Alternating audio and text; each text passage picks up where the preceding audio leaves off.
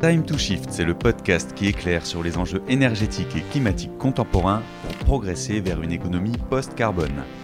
À qui il est dur de quitter la chaleur du plaid dans l'aine naturelle des Pyrénées. Mais fidèle à sa parole, votre podcast sort une nouvelle fois de sa bulle shiftienne pour faire entendre de nouvelles voix et de nouvelles idées. Aujourd'hui, l'Institut Rousseau. Think Tank, groupe de réflexion privée qui produit des études sur des thèmes de société au service des décideurs. À Time to Shift, on a deux thèmes, le climat et l'énergie. Et en France, des think tanks, il y en a pas mal. Alors on en a choisi trois, arbitrairement mais pas au hasard non plus. Dans cet épisode, on propose d'écouter Nicolas Dufrêne et Guillaume Kerlero de Rosbo, respectivement directeurs et experts transition énergétique pour l'Institut Rousseau. Messieurs, à vos présentations. Nicolas Dufrêne, donc j'ai le plaisir d'être le directeur de l'Institut Rousseau. Dans ma vie professionnelle, je suis administrateur à l'Assemblée nationale. J'ai passé dix ans à la Commission des finances et depuis trois ans, je travaille à la Commission du développement durable. Donc l'Institut Rousseau, ben, c'est un beau projet, un projet collectif qui a démarré en deux mille vingt. Par une petite bande à l'origine hein, de, de, de personnes, chercheurs, hauts fonctionnaires, cadres du privé et du public, euh, qui voulaient porter une parole forte sur la question de la, de la reconstruction écologique, sociale et républicaine. Et donc on avait cette idée de, de, de monter un laboratoire d'idées. On s'est, s'est fixé comme règle de ne jamais soulever de constats sans soulever de propositions, au moins de pistes qui pourraient permettre d'améliorer les choses. On s'est vite concentré sur les, les, les questions écologiques, les questions sociales, les questions institutionnelles. Euh, aujourd'hui, euh, l'Institut comporte plusieurs centaines de personnes hein, de différents horizons. Je crois que les propositions qu'on a portées dans le débat public ont été euh, importantes, euh, reconnues, ont suscité plusieurs fois le débat et on compte bien continuer. Merci monsieur le directeur. Guillaume ? Donc moi c'est Guillaume Kerlero de Rosbo. Moi je suis ingénieur, j'ai fait ma carrière dans le conseil. Pendant une dizaine d'années, j'ai dirigé notamment un cabinet de conseil en stratégie et en prospective sur la transition énergétique qui s'appelait Enea Consulting. J'ai commencé à investir, à m'investir à l'Institut Rousseau il y a à peu près deux ans. D'abord pour donner un petit coup de main et puis petit à petit je me suis retrouvé à piloter un gros projet qui s'appelait deux pour cent pour deux degrés. Puis son extension européenne qu'on est en train de faire actuellement. En fait, ce projet, il est parti du constat qu'il y a déjà beaucoup de gens qui ont très bien euh, expliqué comment il fallait transitionner, notamment le Shift, euh, le P T F, hein, le plan de transformation de l'économie française que vos éditeurs euh, connaissent sûrement par cœur, ou euh, des travaux de l'A D E M E, de Négawatt, et cetera, détaillent euh, assez bien, euh, voire très bien comment il faut faire. Mais globalement, personne n'avait euh, répondu ou suffisamment bien répondu à la question du combien ça coûte, combien il faut mettre sur la table pour que ça se passe. Ce qui est quand même un paradoxe. On se donne des objectifs de plus en plus ambitieux, mais on se donne pas les moyens de le, de le faire. On ne sait même pas combien exactement il faudrait mettre sur la table. Donc, euh, l'objectif de ce rapport, c'était vraiment de repartir de tous les secteurs d'activité de l'économie française qui émettent du C O deux. Transport, industrie, agriculture, bâtiment, production d'énergie, et j'en passe. De relister tous les leviers de décarbonation, donc euh, tout, toutes les façons efficaces de réduire les émissions dans ces secteurs. De refaire des scénarios en se basant sur des études existantes. Hein. Le but, c'était pas de réinventer la roue. Et euh, l'innovation, la vraie valeur ajoutée, c'était d'ajouter une couche euh, de coût d'investissement à tout ça pour dire, OK, euh, euh, combien euh, il faut mettre pour euh, actionner ça, ça et ça dans tel et tel secteur. Et ensuite, comment on fait cette, la répartition de l'effort entre le public et le privé. Donc, en face de tous les leviers, on a des propositions de politique publique. Il y a plus de soixante-dix propositions dans le rapport et on les chiffre. Donc, ça donne aussi le, le, le poids de l'effort qui pourrait être porté par le public versus le privé. Et on s'intéresse aussi à comment on finance tout ça, comment on adapte la tuyauterie de financement. Les travaux du Shift ont servi de source d'entrée à notre étude deux pour cent. C'était pas la seule. On voulait pas euh, spécifiquement être prescriptif euh, sur une source. Donc on a, on a fait un état de l'art qui balayait euh, relativement large, dont vos travaux. Typiquement, le P T F a servi de base euh, d'hypothèse physique pour nos scénarios de transition, pour un certain nombre de paramètres, et de base pour tout ce qui était emploi, puisque je l'ai pas mentionné, mais on a aussi dans le rapport toute une partie sur les avantages de transitionner, pour montrer que c'est pas juste un poste de coût et qu'il y a plein de bénéfices, y compris purement économiques, à le faire. Et la création nette d'emplois, que vous avez bien démontré dans votre rapport, est un exemple. Et puis dans la version Europe de ce travail, qu'on est en train de faire. Donc le projet s'appelle Road to Net Zero. Si je dis ça, c'est je fais référence à ce projet. Dans ce projet, il y a euh, une partie des Shifters in Finance, du S T I F, qui est partenaire du projet. On les salue d'ailleurs s'ils nous écoutent. Passons à une question test. Aujourd'hui, la transition écologique, elle est partout, au moins dans les discours. Alors, pour l'Institut Rousseau, c'est quoi au juste cette transition écologique ? Alors nous, on aime bien utiliser le terme à l'Institut de reconstruction écologique.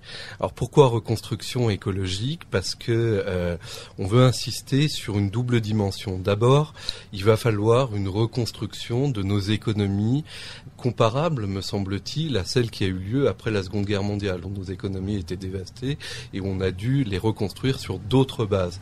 Je pense vraiment que les enjeux écologiques nous invitent aujourd'hui à déconstruire un certain nombre de manières de pensée, de dogmes, de croyances et à les reconstruire sur d'autres bases. Par exemple, il va falloir que les enjeux écologiques irriguent l'ensemble des politiques publiques. On ne peut plus penser en silos, séparées les unes des autres. Il va falloir les penser ensemble. Il va falloir repenser notre lien à la nature.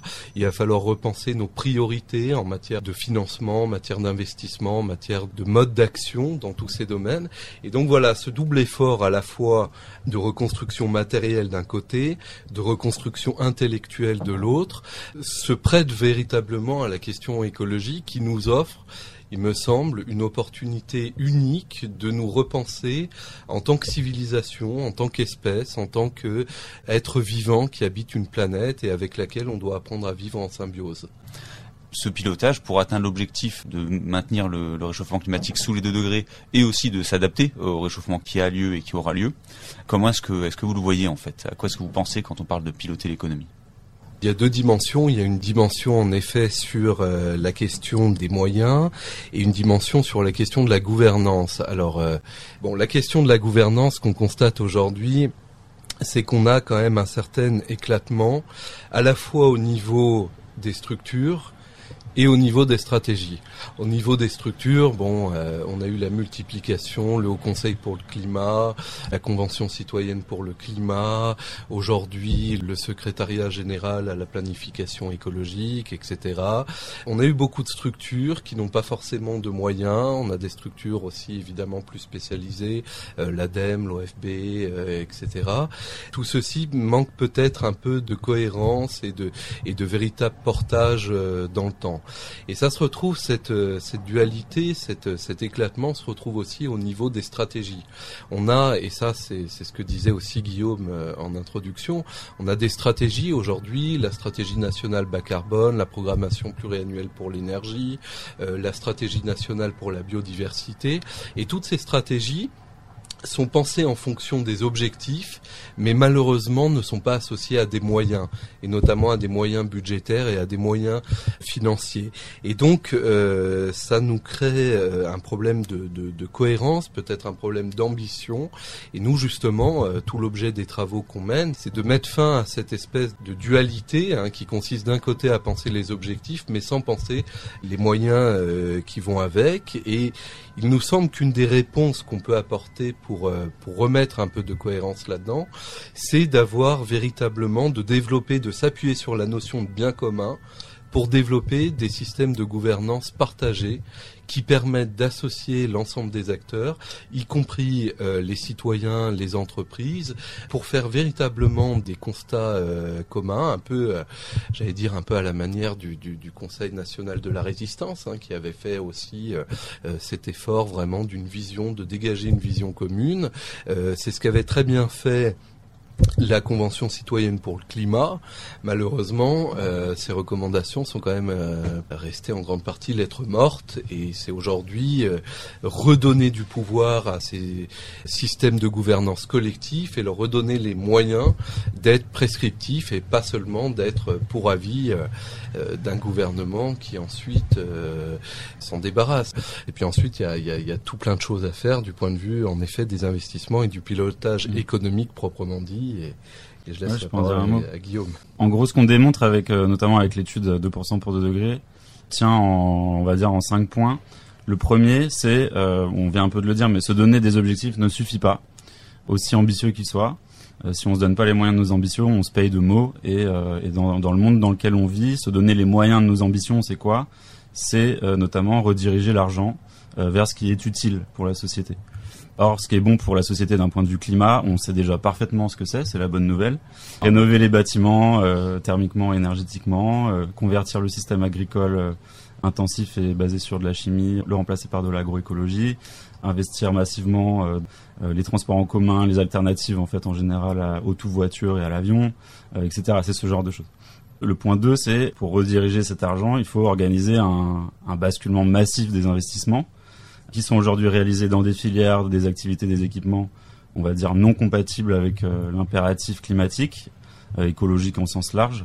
Donc ce qu'on appelle, euh, si on met des petites étiquettes colorées, euh, tout ce qui est gris et brun, euh, pour le rebasculer vers des filières de transition, ce que je viens de dire, qu'on va qualifier de vert pour faire simple.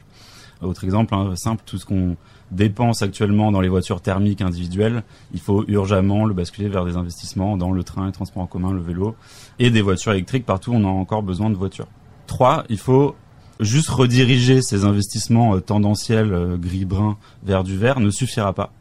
Il faut aller euh, au-delà et chercher et financer des investissements supplémentaires qui sont équivalents pour la France à environ deux virgule trois pour cent du P I B actuel, donc c'est à peu près cinquante-sept milliards d'euros par an, euh, d'où le titre du rapport deux pour cent. C'est bien deux pour cent du P I B en plus pour atteindre euh, nos trajectoires de degrés. Et quatre, euh, ce qu'on dit aussi, c'est que tout ça ne va pas se faire par magie et que la main invisible du marché euh, va pas forcément suffire. Sinon, ça serait déjà fait, n'est-ce pas ? Et euh, c'est donc, euh, on le pense, à la puissance publique notamment d'intervenir, de jouer son rôle de euh, donneur de cap, de, de, de donneur de cadre, de catalyseur des investissements euh, privés et de prendre aussi en charge certains investissements dans les cas où ces derniers ne sont pas suffisamment actionnables par le privé, notamment par les particuliers. Si je prends l'exemple de la rénovation thermique énergétique des bâtiments, il y a tout un tas de foyers en France qui n'ont pas euh, le budget ou pas la trésorerie pour faire ces investissements tout simplement. Par rapport à ce rôle de la puissance publique, je l'ai dit tout à l'heure, on a soixante-dix propositions de politique publique qui détaillent tout ça dans le rapport. En termes de montant, euh, sur les cinquante-sept que, milliards par an que je disais tout à l'heure, trente-six, donc à peu près les deux tiers, pourraient être pris en charge par le public. Et pour donner euh, des ordres de grandeur qui parlent un peu plus aux gens sur ces trente-six milliards, globalement, c'est ce que l'État paye euh, tous les ans en Inde aux banques et aux investisseurs euh, financeurs privés euh, pour euh, rouler les intérêts de sa dette. C'est à peu près ce qu'on a mis sur le Covid, par exemple, dans le plan d'urgence Covid. C'est moins que des gros ministères, c'est trois fois moins que l'évasion fiscale en France chaque année. Globalement, c'est des ordres de grandeur que l'État manipule régulièrement, qui sont tout à fait actionnables. Alors là, on est entre bons Français, donc du coup, on discute de l'État, mais franchement, est-ce qu'il peut tout faire ? La réponse, c'est un peu dans la question, alors je vais la reformuler. Le fonctionnement économique de notre société aujourd'hui, il comprend des acteurs internationaux, et le premier d'entre eux étant l'Europe. Ensuite, il y a aussi les collectivités territoriales, hein, qui sont les premiers investisseurs publics. Ensuite, il y a les entreprises de toutes les tailles, de la multinationale à la P M E, et évidemment, viennent à la fin, en bout de, en bout de chaîne, les consommateurs et les citoyens. Alors comment est-ce que vous pensez la répartition des rôles entre tous ces acteurs qui sont plus ou moins motivés à opérer la transition ? Oui, bien sûr qu'il y a, il y a une répartition à, à penser. Euh, L'État, c'est le, c'est le cadre général, mais à travers les actions de l'État, on peut irriguer l'ensemble des actions des acteurs privés ou des collectivités. Bon, par exemple, les collectivités dépendent largement de la dotation globale de fonctionnement qui leur est versée par l'État et qui stagne. Et, et le droit ne permet pas aux, aux collectivités de s'endetter autrement que pour des dépenses d'investissement. C'est pour ça que la majeure partie de l'investissement public se fait à travers les collectivités.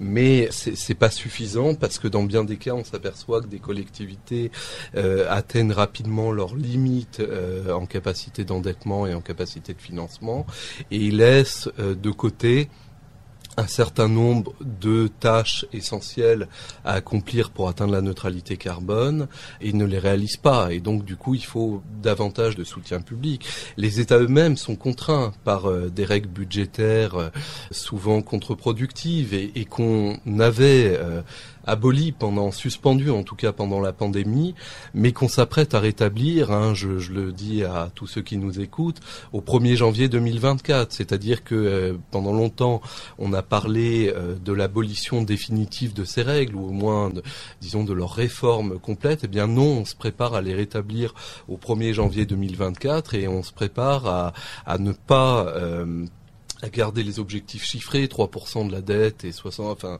de déficit et soixante pour cent de dette publique, sans intégrer euh, d'exception pour les investissements écologiques.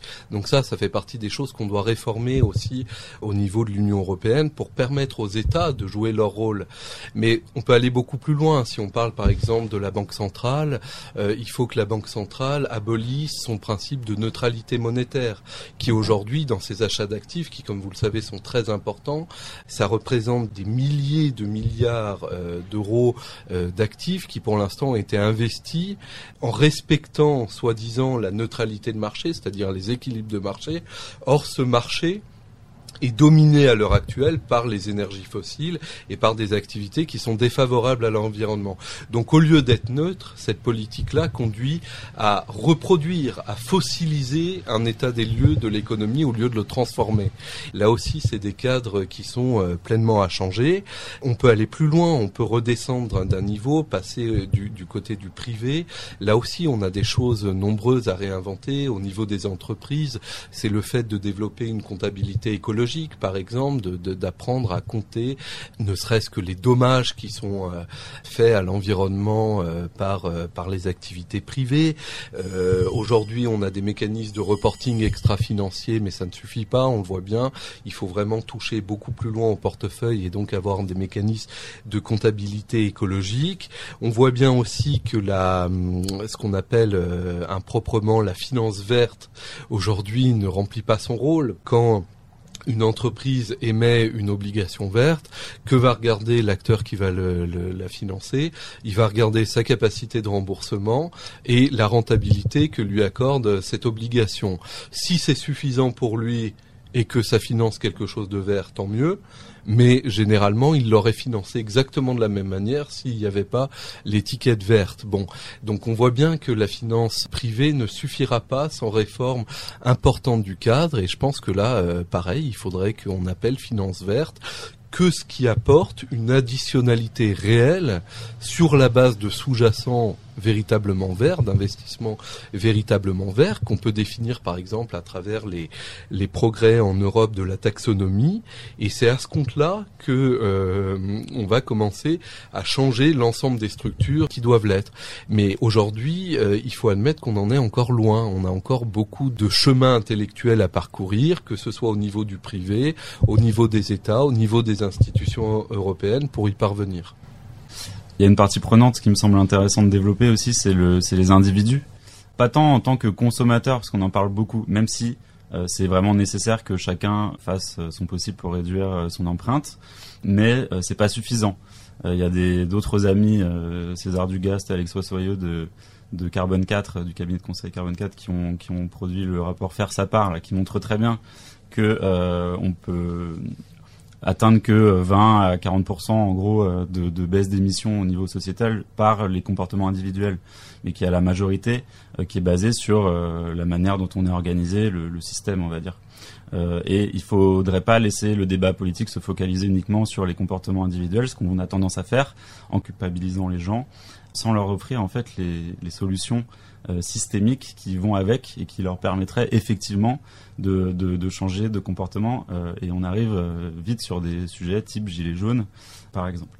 Donc, euh, donc je ne voudrais pas t- développer tant le côté consommateur que le côté euh, citoyen en tant que partie prenante euh, du processus démocratique. Donc à minima en tant qu'électeur, mais à maxima, on pourrait aller vraiment beaucoup plus loin comme acteur beaucoup plus direct, voire euh, Convention citoyenne pour le climat, par exemple, qui est un parfait exemple, me semble-t-il, de, euh, de processus intéressant où on voit le niveau d'ambition euh, incroyable qui a été obtenu à la fin par une assemblée tirée au sort, bien au-dessus de ce qu'a jamais proposé n'importe quel gouvernement de l'histoire de, de l'humanité, globalement, hein, je, j'exagère à peine. Et, et c'est pour ça, d'ailleurs, qu'à l'Institut, on traite vraiment le triptyque écologie, justice sociale et renouveau démocratique, parce que tout ça va ensemble, euh, et les uns ne vont pas sans les autres. Il n'y a pas de, de transition sans justice sociale, C F encore les gilets jaunes, il euh, n'y a pas de transition sans, sans adhésion populaire, à moins de tomber dans du sécuritaire euh, totalitaire, et il n'y a pas d'adhésion populaire sans justice sociale et sans euh, renouveau démocratique. Et troisième euh, couche possible de, de l'individu, c'est le, c'est de s'engager potentiellement dans des structures euh, collectives. Ça pourrait être... Euh, Dans, dans, sa, dans son entreprise, euh, on voit bien euh, bah, l'impact progressif des gens qui vont faire euh, des fresques du climat, des ateliers d'automne euh, dans leur dans leur boîte.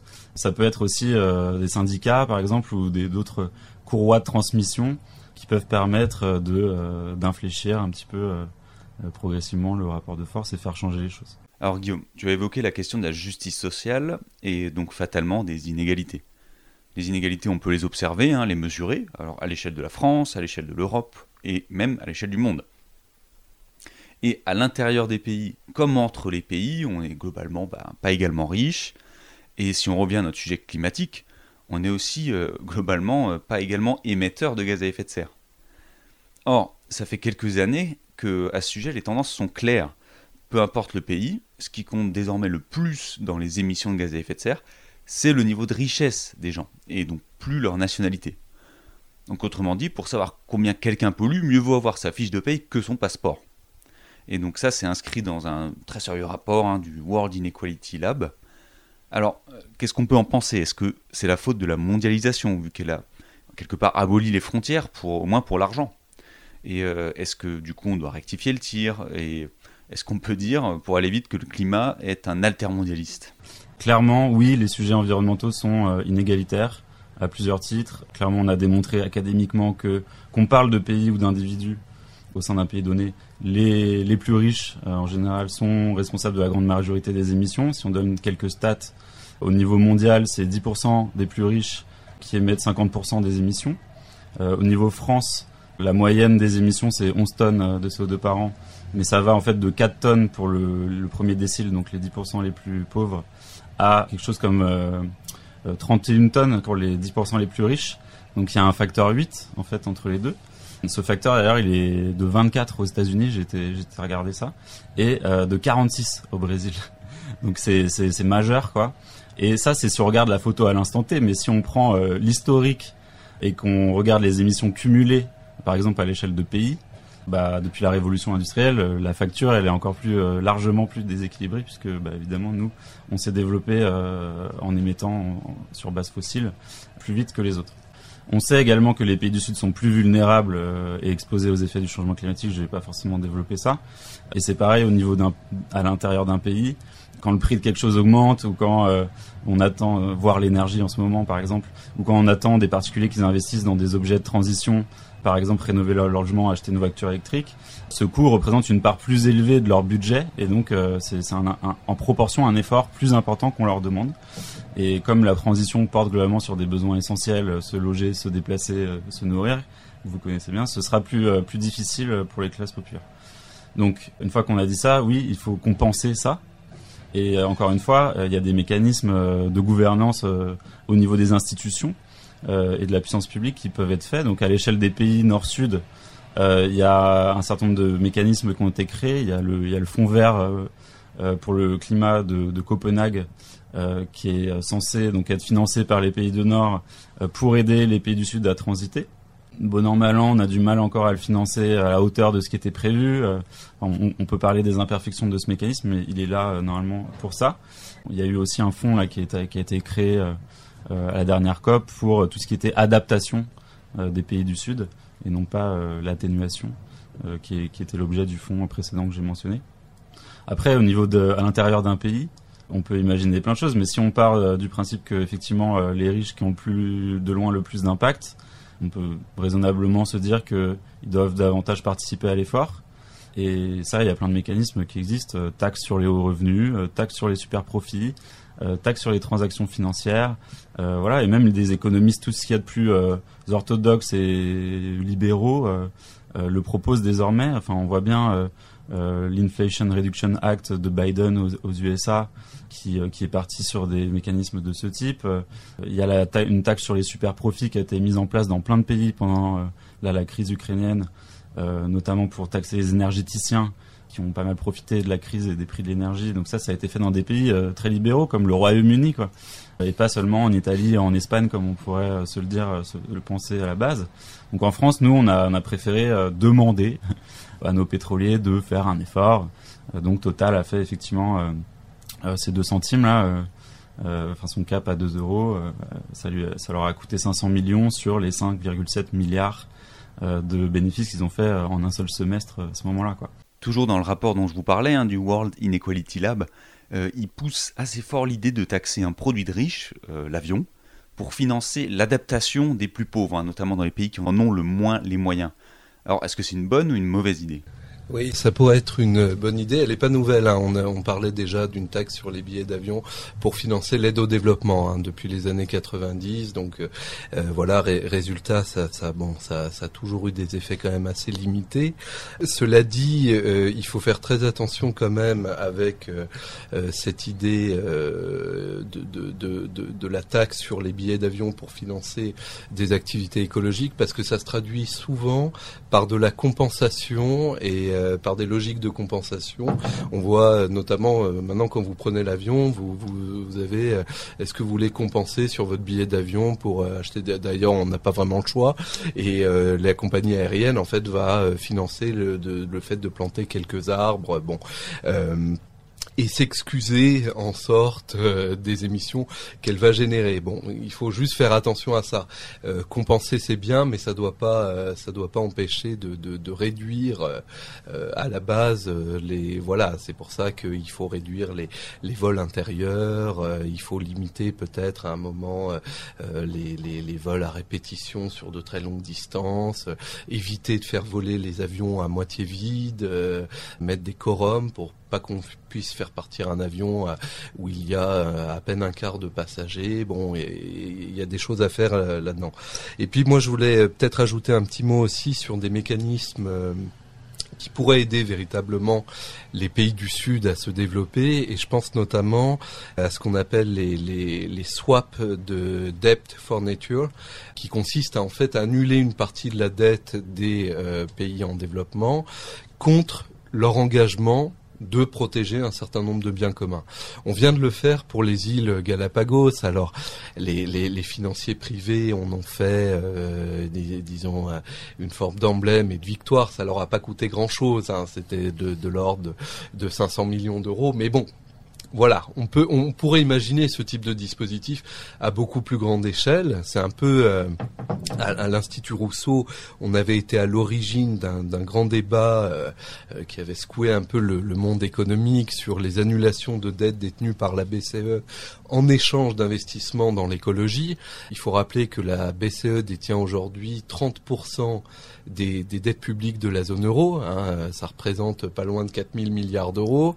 On a là des, des, des mécanismes où on pourrait utiliser la création monétaire, et on pourrait le faire aussi pour les pays en développement, c'est-à-dire annuler une partie de leurs dettes en échange de euh, la protection des, de, de, de leur environnement, ou en échange de la transformation de leur outil économique, mais aussi l'idée d'une de, de créer une liquidité au niveau mondial qui pourrait être dans l'idéal pilotée par euh, l'Assemblée générale des Nations Unies, et qui permettrait de créer de la monnaie pour les pays en développement dans l'optique de euh, protéger les biens communs.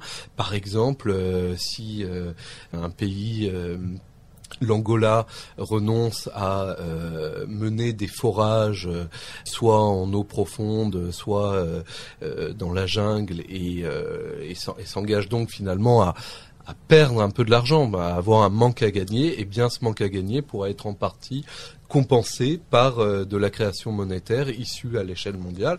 Alors, je ne vais pas rentrer trop dans la technique, mais on pourrait utiliser euh, notamment l'instru- euh, un instrument qu'on appelle les droits de tirage spéciaux du F M I, qui sont une forme de quasi-monnaie qui peut être donnée à des, à des États membres en échange, euh, qu'on a utilisé par exemple pendant la crise financière de deux mille huit, qui, qui, qui peuvent être convertibles en devises, et c'est un moyen pour euh, un pays en développement de supporter ses investissements sans craindre une réaction extérieure.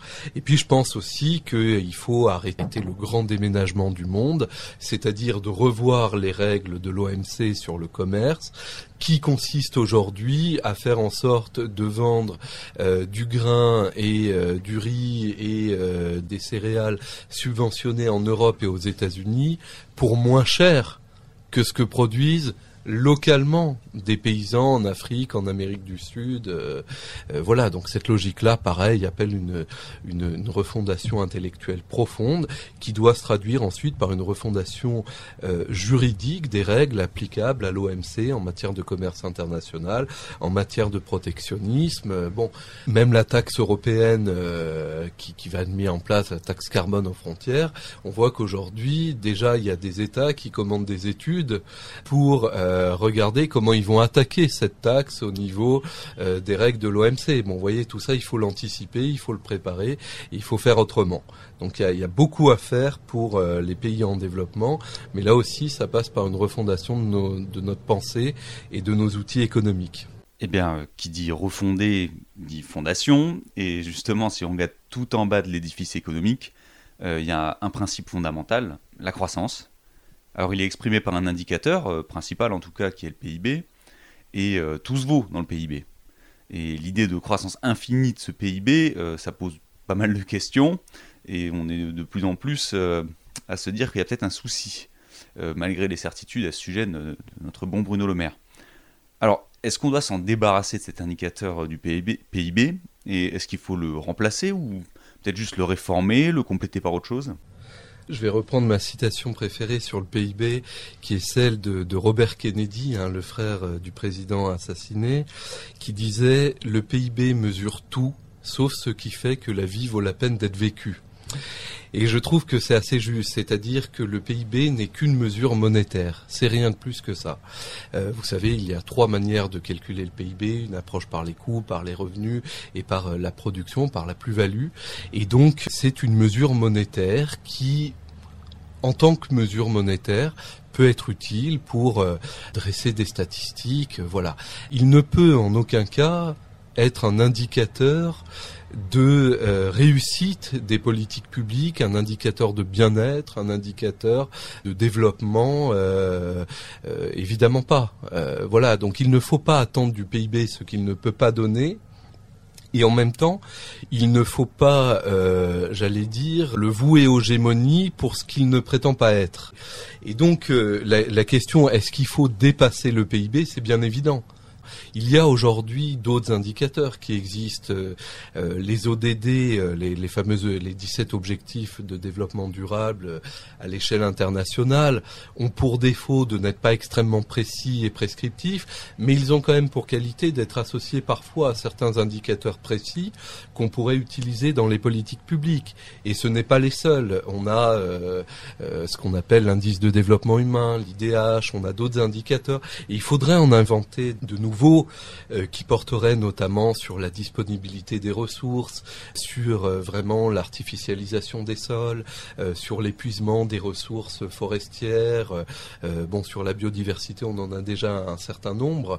Mais voilà, c'est, c'est tous ces indicateurs-là qu'il faut beaucoup plus utiliser dans le débat public. Alors comment les mettre en avant ? Eh bien, peut-être qu'il faudrait que il y ait une revue générale de l'efficacité politique, j'allais dire, d'ensemble d'un gouvernement qui soit basé sur plusieurs indicateurs.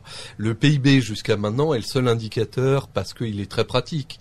Euh, il est très pratique pour comparer des, des choux et des carottes, hein, pour le comparer à la dette, pour le comparer aux revenus, pour le comparer à un certain nombre de choses. Bon, et j'ai envie de dire, c'est un peu par, euh, comment dire, par commodité et par... Euh, peut-être un peu par fainéantise aussi que les médias en, en ont fait le, le, le seul indicateur. Par ailleurs, pour la comparaison avec d'autres pays, a quand même relativement peu de sens, parce que dans ce cas-là, il faudrait plutôt parler euh, du P I B par habitant, il faudrait parler ensuite du P I B déflaté euh, de, de, de l'inflation et des niveaux de vie. Enfin bon, je ne vais pas rentrer dans un cours euh, économique trop, trop approfondi. Vous savez, il y a le, le, le fameux Big Mac Index qui montre qu'à travers le prix d'un Big Mac, on voit bien que euh, les, les, les niveaux de vie sont très différents entre les pays et qu'ils ne peuvent pas être calculés par le seul P I B. Voilà, donc moi je, je, je plaiderais plutôt pour dire euh, que le P I B, il faut le laisser à sa place et ne pas lui faire jouer le rôle qu'on entend lui faire jouer, et certainement pas en faire un guide de la prospérité et, euh, et de l'efficacité économique euh, d'un État. Je voudrais simplement quand même juste ajouter un petit mot très rapidement. Il y a parfois... Euh, une tendance, quand on parle de décroissance, à, à, à vouloir une, une décroissance du P I B, mais il faut savoir aussi ce que ça implique en, au niveau de la masse monétaire. C'est peut-être un peu technique, mais c'est quand même très très important. Le P I B est étroitement corrélé au niveau de la masse monétaire, c'est-à-dire que les évolutions à la hausse comme à la baisse de la masse monétaire ont un impact direct et, et, et toujours dans le même sens sur euh, le P I B. Donc il y a une corrélation très étroite entre les deux. Si vous voulez absolument une diminution du P I B, ça peut se traduire aussi par une diminution de la masse monétaire, ou peut-être qu'il faudra en passer par une diminution de la masse monétaire pour avoir une diminution du P I B. Et là, moi, je mets quand même en garde, parce que euh, je ne crois pas que c'est avec une politique euh, forcée de réduction de la masse monétaire que, le, c'est-à-dire une politique d'austérité, hein, faut dire les choses comme elles sont, qu'on va réussir la transition euh, écologique ou la reconstruction écologique dont, dont, dont je parlais. Pourquoi ? Parce qu'on voit bien que euh, il va falloir beaucoup d'investissements. Il va falloir beaucoup déployer beaucoup d'argent, il va falloir beaucoup d'aide monétaire pour les ménages modestes, pour les agriculteurs, pour les convertir à l'agroécologie, et cetera. Et, et tout ça va quand même nécessiter des financements importants. Et on n'est pas à l'abri qu'une partie de ces financements, eh bien, génère peu ou prou de la croissance, même si c'est pas là l'objectif. L'objectif, c'est de gouverner par les besoins, et non pas par le P I B ou par d'autres indicateurs. Mais en tout cas, il va falloir des financements.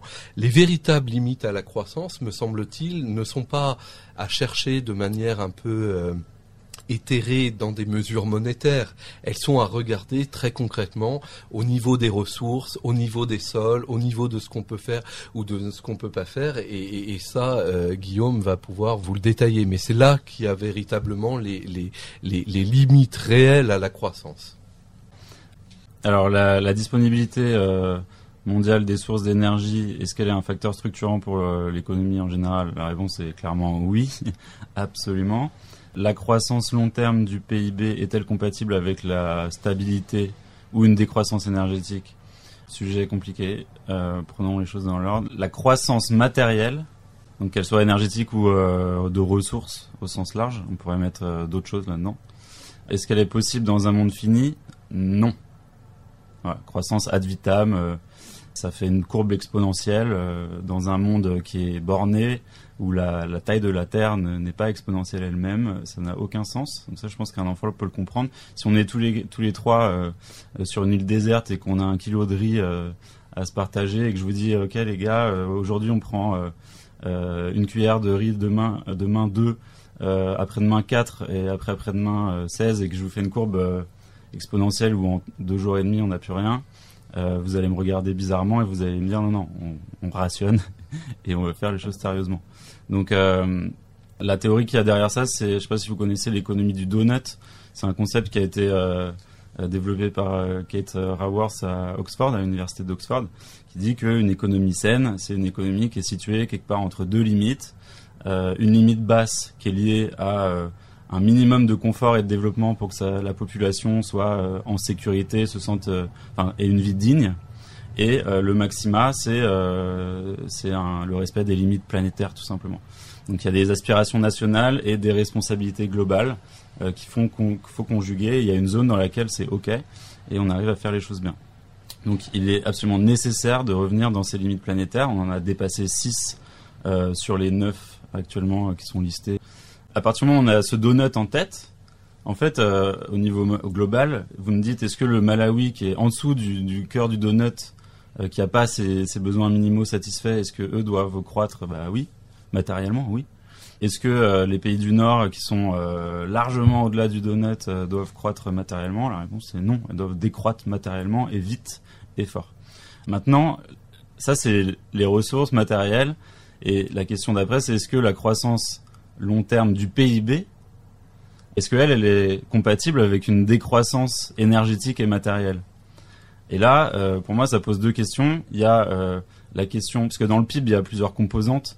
Il y a une grosse part qui est liée à l'énergie. Et là, il y a une part qui est liée à d'autres trucs. Sur la part qui est liée à l'énergie, la question, c'est est-ce qu'on est capable de découpler, le fameux découplage, le P I B et la consommation d'énergie, notamment la consommation d'énergie fossile. Si vous écoutez Jean-Marc Jancovici, que vos euh, auditeurs connaissent bien, euh, il vous montre la courbe de corrélation parfaite entre les deux et, euh, et euh, il vous dit que ça ne fonctionne pas. Euh, on observe des découplages partiels, ici et là dans le monde. Par exemple, euh, c'est, euh, c'est le Danemark euh, qui semble avoir réussi à découpler ses émissions ces dernières années de euh, son, son P I B, y compris en empreinte, c'est-à-dire euh, sans tricher, en externalisant ça à, à l'étranger. On, on observe parfois des découplages partiels sur l'eau, par exemple, à certains endroits. Mais globalement, au niveau mondial, pour l'instant, c'est pas le cas. Et de toute façon, c'est partiel.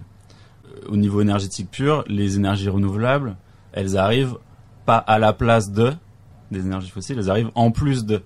Euh, donc, euh, euh, on n'est pas du tout en train de transitionner. Et une bonne partie des, du découplage énergétique, enfin de P I B énergie qu'on a réussi à faire dans les pays développés, historiquement, c'est surtout parce qu'on a triché en exportant ça à la Chine.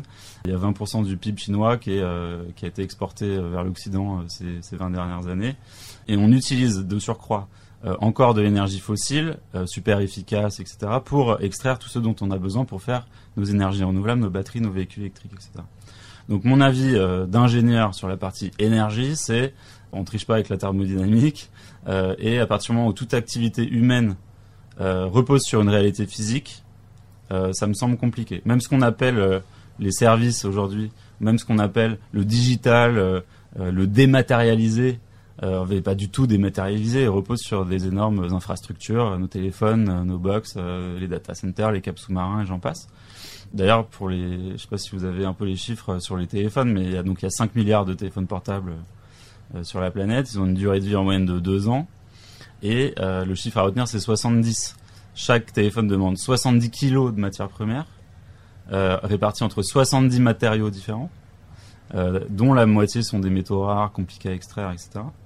Et soixante-dix pour cent, encore un soixante-dix, des déchets électroniques, euh, on les envoie euh, ailleurs, en Asie, en Afrique, pour être désossés, incinérés, mis en décharge sauvage, euh, voilà, avec des problèmes euh, humains et sanitaires qui vont avec.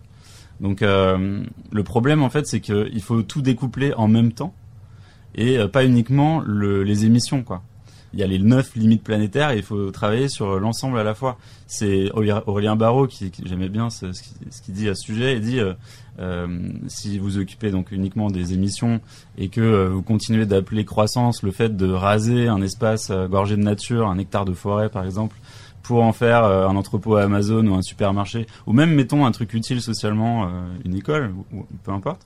Vous avez beau le faire avec un tractopelle solaire Euh, qui émet zéro gramme de C O deux, euh, euh, bah, vous faites toujours euh, de la destruction de biodiversité, euh, de, de, la, de l'utilisation de ressources, euh, de l'artificialisation, et cetera. Euh, donc sur la partie euh, énergie, c'est sûr que l'intensité énergétique du P I B va baisser. Pour moi, c'est obligatoire. Euh, et après, bah, pour rejoindre un peu ce que disait Nicolas, il y a, y a l'autre partie du P I B qui est euh, bah, toute l'économie du care, euh, euh, donc prendre soin... Euh, Euh, enfin, on, on peut imaginer. Euh, euh, il y a une partie du P I B aussi qui est liée à la main d'œuvre. Donc, euh, on le sait maintenant dans, dans la transition euh, écologique, il y a, on, il, y a, il y a tout un tas de secteurs qui potentiellement vont devenir plus euh, intensifs en main d'œuvre. Euh, l'agriculture, par exemple, quand on passe de, de l'agriculture intensive à de l'agroécologie, on utilise plus de main d'œuvre. Euh, c'est vrai dans plusieurs secteurs. Euh, le plan de transformation de l'économie française du Shift Project montre qu'on crée de l'emploi. Euh, créer de l'emploi, c'est aussi créer du P I B. Donc, euh, voilà, l'équilibre général. Euh, Il est, il est encore à creuser, euh, à travailler, Mais ce qui est sûr, c'est que voilà, on, on est d'accord complètement. Il faut repartir des besoins. Euh, le P I B comme boussole unique et aveugle, euh, c'est fini. Euh, et euh, et euh, il faut revenir dans les dans les dans les contraintes euh, physiques euh, qui sont les nôtres, avec cette histoire de donuts, en commençant du coup systématiquement par des mesures de sobriété plutôt que des mesures de conversion technologique et de technosolutionnisme. Voilà. Et puis la question, c'est est-ce qu'on a les ressources pour faire ça comme on le veut? Euh, voilà, pour prendre un exemple simple, est-ce que euh, on a assez de métaux, euh, lithium, cobalt, cuivre, et cetera, pour euh, faire euh, les scénarios de, de neutralité carbone dont on parle? Euh, bah, là, il y a encore du, il y a encore du débat dessus. Ce qui est sûr, c'est que si on raisonne uniquement à iso-usage, euh, comme on le fait en fait là dans le débat public, on dit vous inquiétez pas, il suffit de remplacer votre voiture thermique par des voitures électriques. En fait, si on raisonne comme ça, c'est, c'est mort, ça passe pas. Euh, ni en termes de, euh, de stock, ni en termes de pente, de, de, de possibilité de monter en charge industrielle, ni en termes de rien du tout. Donc y a, c'est forcément euh, euh, couplé à euh, de la sobriété, à des changements d'usage, à un changement, un changement de paradigme en fait, de la manière dont on s'organise, dont on conçoit, euh, pour revenir sur le P I B, euh, ce, que, ce qu'est le développement, ce qu'est la prospérité, ce qu'est la réussite. Il y a tout un tas de, de choses à décoloniser dans nos imaginaires euh, à ce propos-là. Économie du donut et sac de riz sur une île déserte, euh, les métaphores alimentaires, elles sont en général de bon goût hein, pour parler de nos limites planétaires. Alors, les plus anciens de nos auditeurs souviendront peut-être que quand il n'y avait pas assez à manger en France, pendant et après la Deuxième Guerre mondiale, la nourriture était tout simplement rationnée. Alors, est-ce que c'est ça la solution ? euh, Rationner certains biens et services pour garantir que chacun en a au moins une petite part. Donc ça revient à restreindre le marché, hein, restreindre la liberté de produire, de vendre, d'acheter. Euh, qu'est-ce que vous en pensez ? Oui, bah, il y aura certainement, en effet, des... ça fait partie de la modification des comportements. Donc, en effet, il va falloir éviter euh, euh, toute une série de, de, de, de, de comportements euh, dommageables, euh, voire même complètement inutiles. Hein. Euh, bon, euh, mais ça, on peut pas le, si vous voulez, on peut pas le, le, le décider en dehors d'un effort collectif de réflexion et, euh, et d'acceptation. On peut pas, voilà, c'est, c'est ce qu'on disait euh, au début de l'entretien. Ça nécessitera forcément de la discussion, du dialogue et euh, un accord démocratique sur les limites qu'on se met euh, euh, sur nos comportements, que ça soit sur le fait de prendre l'avion, euh, sur le fait de se déplacer avec une voiture individuelle. Bon voilà, il faut il faut pas non plus euh, euh, avoir une vision, euh, j'allais dire, euh, euh, dictatoriale de, de de de la transition, sinon ça marchera pas. Euh, il faut euh, il faut le faire avec beaucoup d'éducation. Il faut le faire avec beaucoup de dialogue, il faut le faire avec euh, de la patience. Et il faut avant tout commencer par donner aux gens les alternatives pour se comporter autrement. Euh, voilà, mais... Et puis... Bon, il va falloir aussi que, c'est-à-dire que là, quand on parle de ces contraintes-là, il va falloir avant tout les imposer non pas aux citoyens, mais d'abord aux entreprises.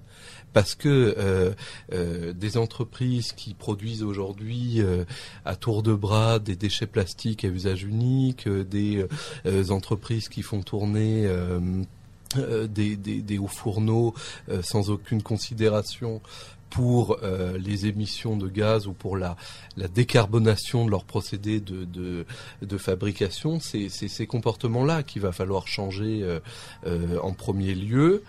Ça doit être négocié, ça doit faire l'objet d'une d'une négociation euh, collective, ce qui suppose de, de... Mais c'est très profond parce que ça suppose de sortir de deux siècles et demi de, de libéralisme qui se sont réduits à laisser faire, laisser euh, euh, laisser passer, hein, euh, laisser faire euh, dans les entreprises, laisser passer les produits, donc pas de barrières, pas de euh, voilà. Et cette vision-là du laisser faire est antinomique avec euh, la responsabilité qui doit être la nôtre aujourd'hui et qui doit euh, nous obliger à nous projeter, à planifier et à décider. Et donc décider, ça veut dire sélectionner, ça veut dire se restreindre parfois, ça veut dire déterminer des hiérarchies et, et donc forcément, euh, au final, ne, ne plus tout laisser faire.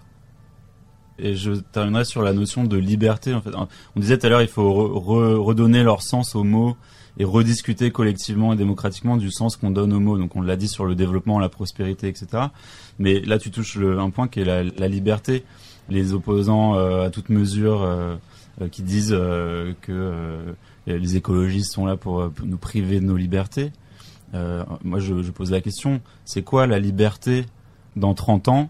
Euh, de pas pouvoir sortir de chez soi pendant une canicule, euh, pendant une pandémie, pendant euh, parce qu'on sait que tout ça évidemment est lié euh, les zoonoses, euh, à la perte de, des espaces euh, euh, naturels. Euh, et, enfin, la notion de liberté, elle est vraiment, euh, euh, on est on est rentré dans un truc extrême de euh, la liberté, c'est pouvoir maximiser son champ des possibles tout le temps et en, en n'importe quel lieu et heure, alors qu'en fait cette maximisation des champs des possibles, elle est elle est exercée de fait uniquement par une minorité euh, qui a les moyens de le faire et qui peut se permettre de oui aller faire son week-end euh, en avion à Istanbul pour euh, cinq euros, mais euh, la plupart des gens ils sont déjà sous contrainte déjà d'une la notion de, de liberté, à mon avis il faut la retourner complètement. Pour moi, euh, enfin, c'est pouvoir vivre en bonne santé dans un environnement sain, avec euh, en créant du lien social, en étant épanoui. En résumé, ce qu'on dit, c'est que la liberté ne pourra plus s'exercer sans responsabilité. Et que c'est à ça qu'il va nous falloir réfléchir collectivement pour que ça soit accepté et pour que ça soit euh, eh bien un projet, un projet humain, un projet collectif, un projet qui, qui nous engage. Et euh, je reviens sur ce que je disais au début, qui, qui nous permet de, de, de, de réinventer notre manière d'habiter le monde finalement. Et ça, c'est une, c'est quand même une belle aventure aussi. C'est un beau défi euh, euh, et personnel et collectif. Donc euh, c'est à ça qu'on doit, qu'on doit réfléchir aujourd'hui.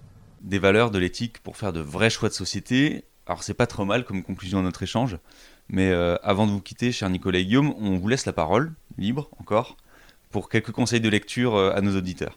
Alors, euh, parmi les travaux de l'Institut Rousseau, bien sûr, euh, on, je vais, je vais en citer quelques-uns évidemment. Alors on a, on a euh, publié récemment une note sur la semaine de quatre jours. Et je pense que aussi ce thème du travail doit doit être pensé, parce qu'il il touche à à ce qu'on dit, à notre rapport à la nature, à notre rapport à l'humain. Travailler moins, travailler avec plus de distance parfois, c'est aussi permettre de mieux partager les choses, de donner plus de temps libre, de permettre une meilleure réappropriation de sa vie, hein, pas être toujours dans le dans dans dans le stress et, et, et dans la contrainte. Et sur un plan plus personnel, euh, bien écoutez, moi je je me suis replongé dans Paul Valéry et ses regards sur le monde contemporain, et je trouve ça très très intéressant, puisque on voit que, que la problématique justement de faire société, de donner du sens, était la même dans des périodes qui étaient déjà des périodes de crise comme l'entre-deux-guerres, hein, et, et, et donc vraiment... Euh, Paul Valéry, vous savez, c'est, c'est, c'est, c'est cet auteur qui avait dit euh, cette phrase très célèbre, très connue, euh, « Nous autres, civilisations, nous savons désormais que nous sommes mortels ».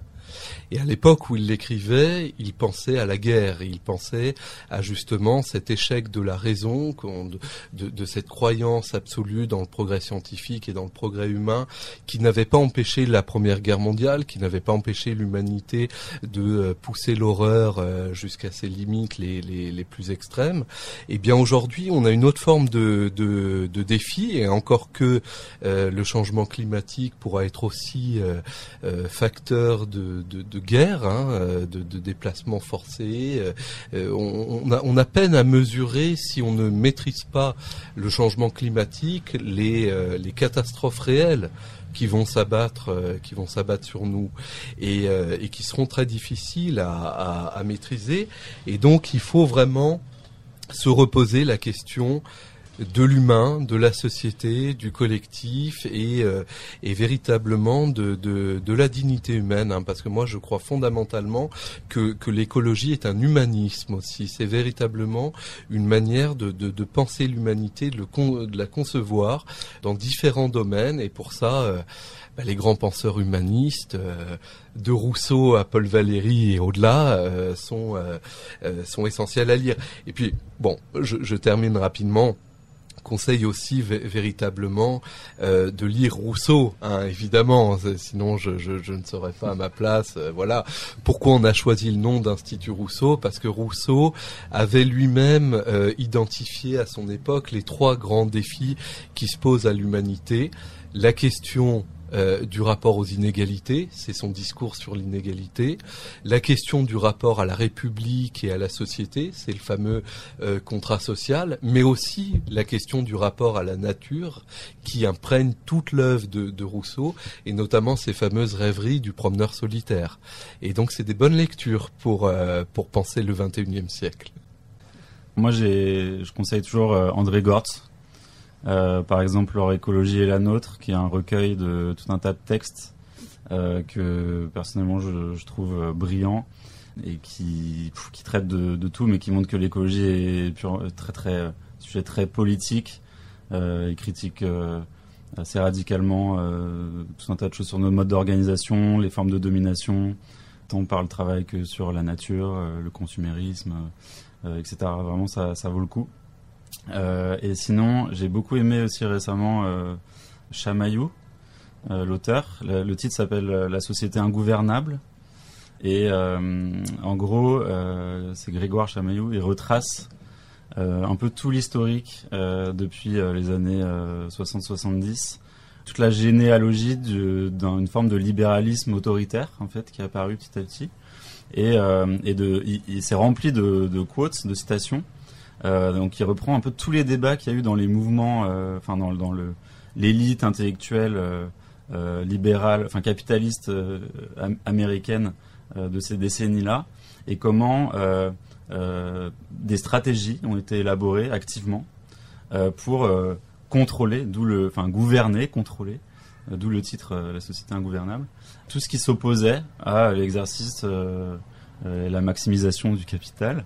Euh, donc euh, en commençant par euh, bah, les ouvriers dans les usines, puis euh, la société civile, euh, enfin d'abord les managers, ensuite la société civile quand dans les années soixante-dix il a commencé à avoir des scandales environnementaux aux États-Unis, et cetera. Et ça montre vraiment comment euh, tout ça a été pensé, débattu à l'époque, comment d'ailleurs euh, des formes euh, néolibérales de, de, du capitalisme qui, qui font... F- qui sont intouchables aujourd'hui euh, dans, dans leur orthodoxie, euh, faisaient pas du tout l'unanimité. Et, euh, il y a encore quelques décennies, on prenait ces gens-là pour une frange marginale du, du capitalisme. Et, enfin, c'est hyper intéressant pour comprendre comment on est arrivé à la situation dans laquelle on est.